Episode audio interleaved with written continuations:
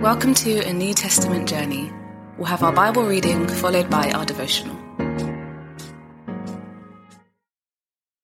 Chapter 22 Brothers and fathers, listen now to my defence. When they heard him speak to them in Aramaic, they became very quiet.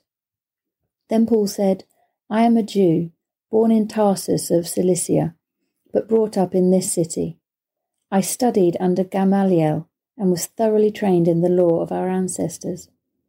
I was just as zealous for God as any of you are today. I persecuted the followers of this way to their death, arresting both men and women and throwing them into prison, as the high priest and all the council can themselves testify.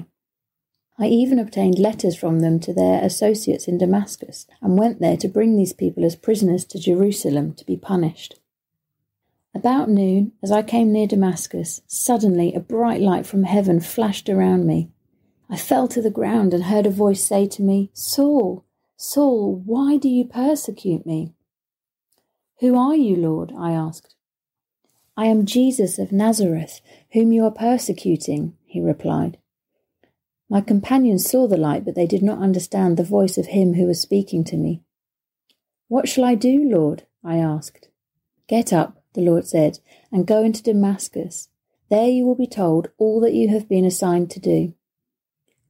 My companions led me by the hand into Damascus because the brilliance of the light had blinded me. A man named Ananias came to see me. He was a devout observer of the law and highly respected by all the Jews living there. He stood beside me and said, Brother Saul, receive your sight. And at that very moment I was able to see him. Then he said, The God of our ancestors has chosen you to know his will and to see the righteous one and to hear words from his mouth. You will be his witness to all people of what you have seen and heard. And now what are you waiting for? Get up, be baptized, and wash your sins away, calling on his name. When I returned to Jerusalem and was praying at the temple, I fell into a trance and saw the Lord speaking to me. Quick, he said, Leave Jerusalem immediately, because the people here will not accept your testimony about me. Lord, I replied, these people know that I went from one synagogue to another to imprison and beat those who believe in you. And when the blood of your martyr Stephen was shed, I stood there giving my approval and guarding the clothes of those who were killing him. Then the Lord said to me, Go, I will send you far away to the Gentiles. The crowd listened to Paul until he said this. Then they raised their voices and shouted, Rid the earth of him! He's not fit to live! As they were shouting and throwing off their cloaks and flinging dust into the air, the commander ordered that Paul be taken into the barracks. He directed that he be flogged and interrogated in order to find out why the people were shouting at him like this. As they stretched him out to flog him, Paul said to the centurion standing there, Is it legal for you to flog a Roman citizen who hasn't even been found guilty? When the centurion heard this, he went to the commander and reported it. What are you going to do? he asked. This man is a Roman citizen. The commander went to Paul and asked, Tell me, are you a Roman citizen? Yes, I am, he answered. Then the commander said, I had to pay a lot of money for my citizenship. But I was born a citizen, Paul replied. Those who were about to interrogate him withdrew immediately. The commander himself was alarmed when he realized that he had put Paul, a Roman citizen, in chains. The commander wanted to find out exactly why Paul was being accused by the Jews. So the next day he released him and ordered the chief priests and all the members of the Sanhedrin to assemble. Then he brought Paul and had him stand before them.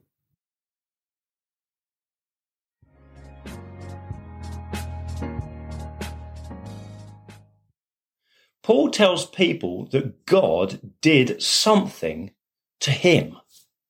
Isn't that shocking? In our worldview, we tend to lean towards materialist explanations for everything. My friend invited me to this and I liked it and so, or I saw this talk and it meant something to me, or I had a rough time and so I went back to my faith. All of those versions of our stories are true from one perspective. But Paul speaks about the other side of the coin. God invaded my life. God acted. God did something to me.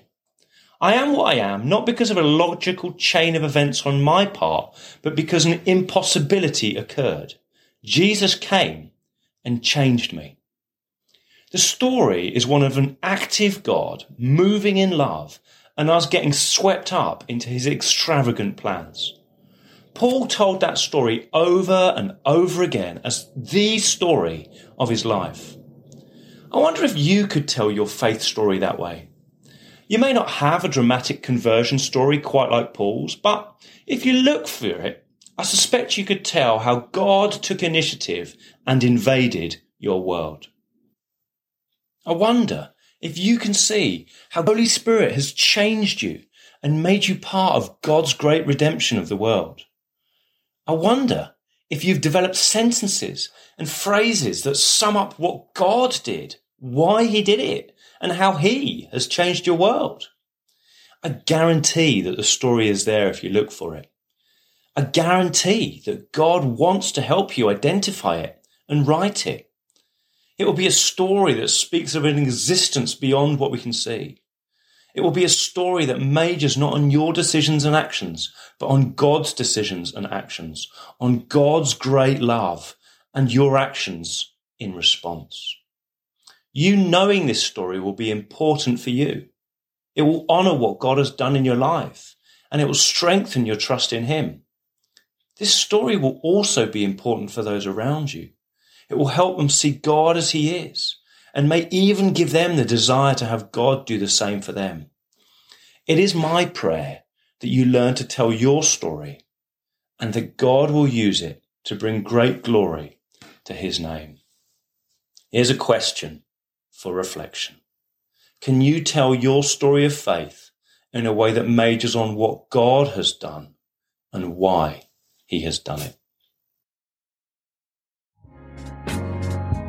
We pray God's word bears fruit in your life. For all the information about the New Testament journey, head to www.anewtestamentjourney.net.